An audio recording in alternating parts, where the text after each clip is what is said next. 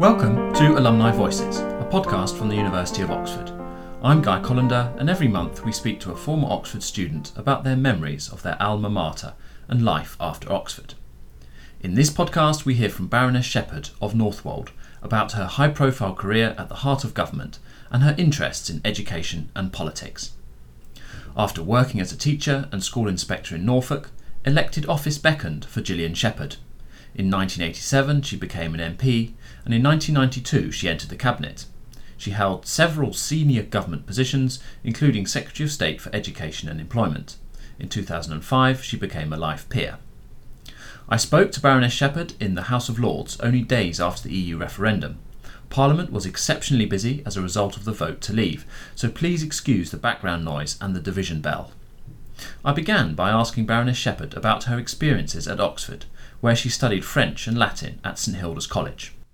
I just think that going to Oxford transformed my life in a way that I would not have believed possible. Um, Oxford was the most extraordinarily wonderful, broadening experience. It was everything that I had hoped for and much more because obviously coming from a tiny village um, very isolated in the northeast of Norfolk. I had just no idea how exciting it would be. For example, just to have access to so many people uh, of a like mind, to be able to walk to the cinema, to be able to walk to hear a concert, to be able to walk to lectures. Um, it was in every possible way, um, from the point of view of scholarship, from the point of view of learning, from the point of view of culture, and indeed from the point of view of social activities.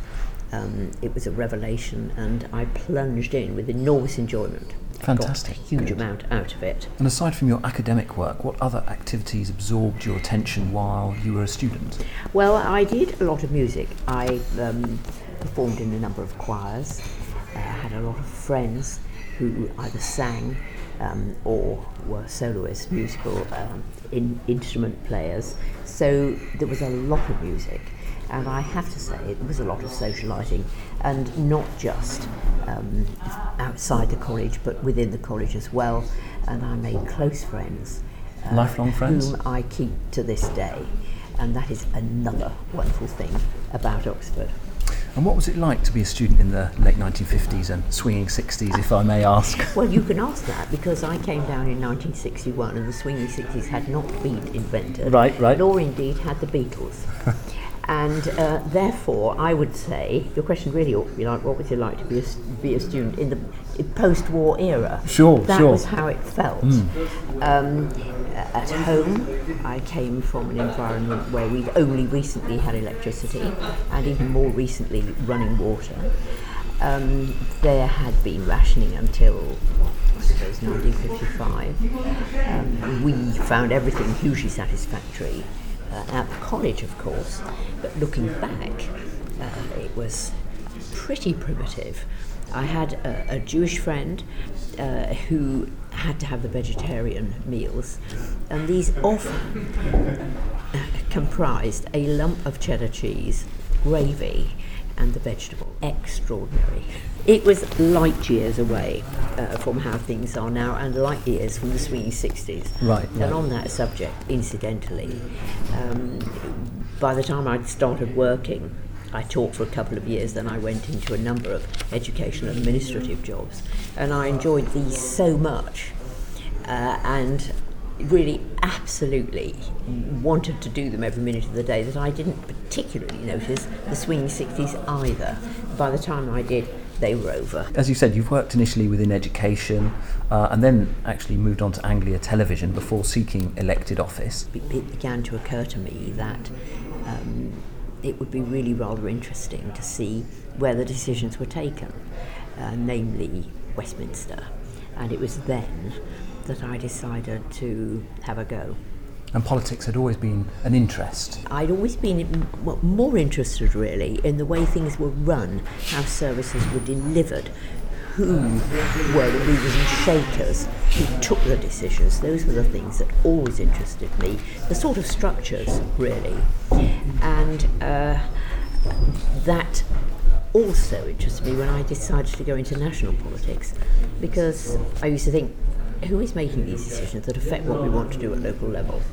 How interesting it would be to see what is motivating them and what they're doing at national level.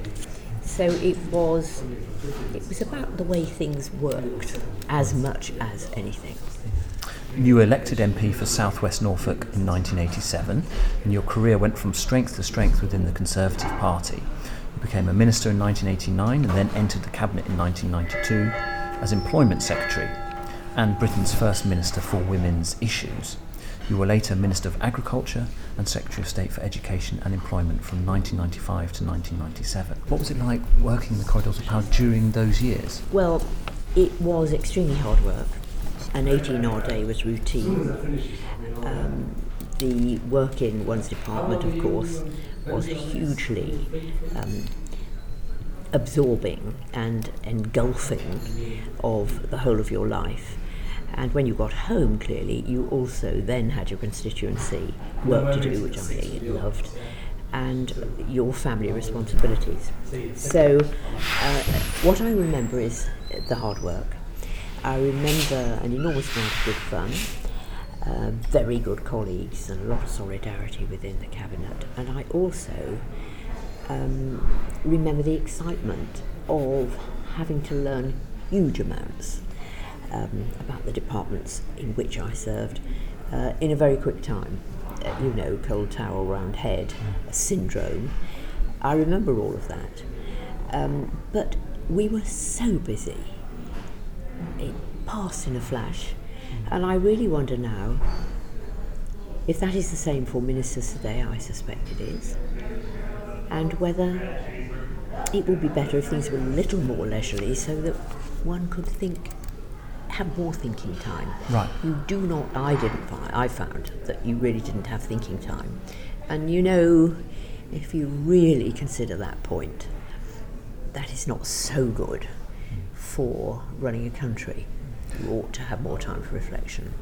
And especially when you're moving from department to department. Yes, yes, and you need to have more time on the strategic issues. What was your proudest achievement in government?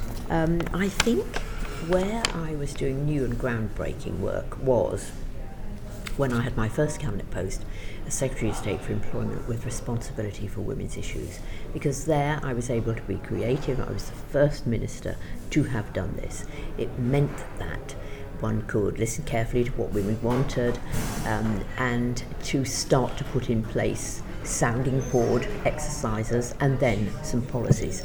This was very exciting and I feel we made a difference. And looking back, I see that what I enjoyed very much was the creative side of policy making, rather than, as you might say, the inheritance side, taking on policy that others have made and then carrying it through perhaps the legislative process. Obviously, it's more interesting and probably more worthwhile if you are thinking something out de novo and carrying it through. And you've worked um, a great deal on social mobility as well for the government, and universities and Oxford in particular, they offer that opportunity for social They mobility. do. And Oxford, while never forgetting that a purpose of the university is the advancement of learning and scholarship, has done some admirable things with uh, summer schools, working with the Sutton Trust, um, outreach in given areas of the country, and indeed partnerships with individual schools. Oxford um, has done very, very creditably while maintaining, of course, its uh, very, very high levels of scholarship. You've written about the mirage like quality of political power in your memoirs, Shephard's Watch. In it, you also say the only legitimate source of political power is the ballot box. And that is something that we've seen very recently in the last few days with the British people voting to leave the EU. What political developments do you predict in these uncertain times ahead? I only wish I knew. Everybody is asking themselves the same question at the moment. Um, what is very? There are two things that are very clear. One is that the people have spoken. Um, Is it something that you anticipate? yes, I did. I thought that, that I, I voted to remain, but I thought that there would be that the uh, those who wanted to leave would win. And the other less pleasant thing is that I think there will be a diminution of trust um, in the political process as a result, unless those who lead the Leave campaign now deliver on the promises that they made during the campaign. These were very clear. More money for the NHS, promises on migration, that there would be an immediate reduction in migration from the EU. It's not so much a question of those who made the promises, if they break them, losing face. It is that the whole political class will be in disgrace if that referendum were won on the basis of promises that are not kept. And we're seeing now a, a blurring of party lines, an uncertainty and political fever. How, I mean, how does that compare to some of your years in government and things that you've seen over your long-standing interest in politics? Well, one of the periods I enjoyed the most in um, in British politics was the period when the Conservative Party were in coalition with the Liberal Democrats from 2010. I was by that time in the House of Lords, and I found it Admittedly, it's rather a collegiate place anyway in the House of Lords, but I did find it rewarding, interesting to work with people whose political formation had been quite other, uh, who sought other solutions to particular policy problems.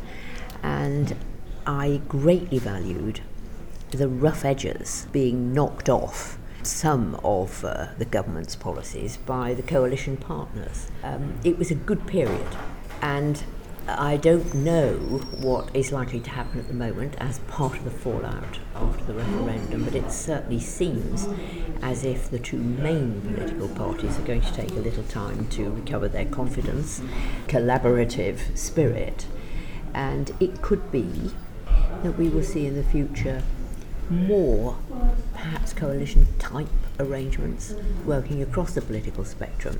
I have to say that uh, almost every voter I've ever talked to wants a coalition. They always say, Why can't you all get together? We hate um, this argument, you know, shouting at one another. We cannot bear it. For the good of the country, why can't you get together more? Um, I'm not sure they really love the coalition when it actually happened, in fact but it is what people constantly say on the doorstep. They still do. And if, as a result of the huge upset we just currently seeing in British politics, there's more collaboration, I think it would be welcomed by the electorate. And obviously, a huge impact on universities as well, Oxford included. Well, um, exactly so. And we've had very strong warnings from the Chancellor and indeed the Vice Chancellor and from the Russell Group and all academic institutions, um, there will be almost certainly a damaging effect on the funding of universities and ability for young people to share um, higher education experiences across Europe. However, I think we've got to remember that scholarship is in fact totally international. It's not just concerned with Europe. I believe scholarship triumphs anyway in the end, but it will be a slightly difficult period from the point of view of funding for a little while. And staying with Oxford, you've served as the chair of Oxford University's Alumni Board. How have you seen the university's engagement with alumni change since you've been involved with the Alumni Board from 2009 onwards? Well, the main thing, of course, is the Alumni Weekend. Um, and I, before I was chair of the Alumni Board, I was a member of the council of the university. And I was actually there when John Hood, when he was Vice Chancellor, actually described the idea, and the council decided to go for it. I believed it was the right thing for Oxford to do, and my word, how right that has proved. I just think the annual showcasing of what the university is doing, its sheer reach internationally, um, and its standing, all of those things um, to be displayed to the alumni and to others through the means of the alumni weekend is terrific.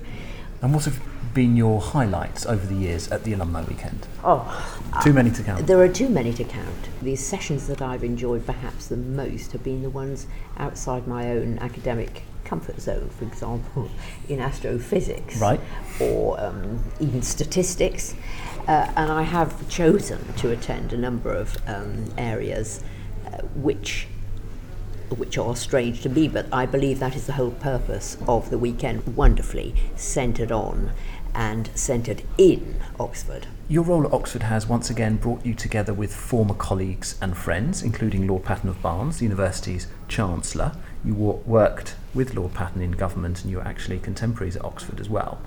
How does it feel to continue your links with former colleagues and friends through your joint connection with the university? Well, it has been the most immense pleasure, joy, really, and privilege to work with Chris Patten again. Chris Patten is an outstanding human being. He is a colossus of learning, um, of experience, of knowledge, of self deprecation, and indeed of humour. Baroness Shephard, thank you very much for sharing your thoughts about Oxford, education, and politics.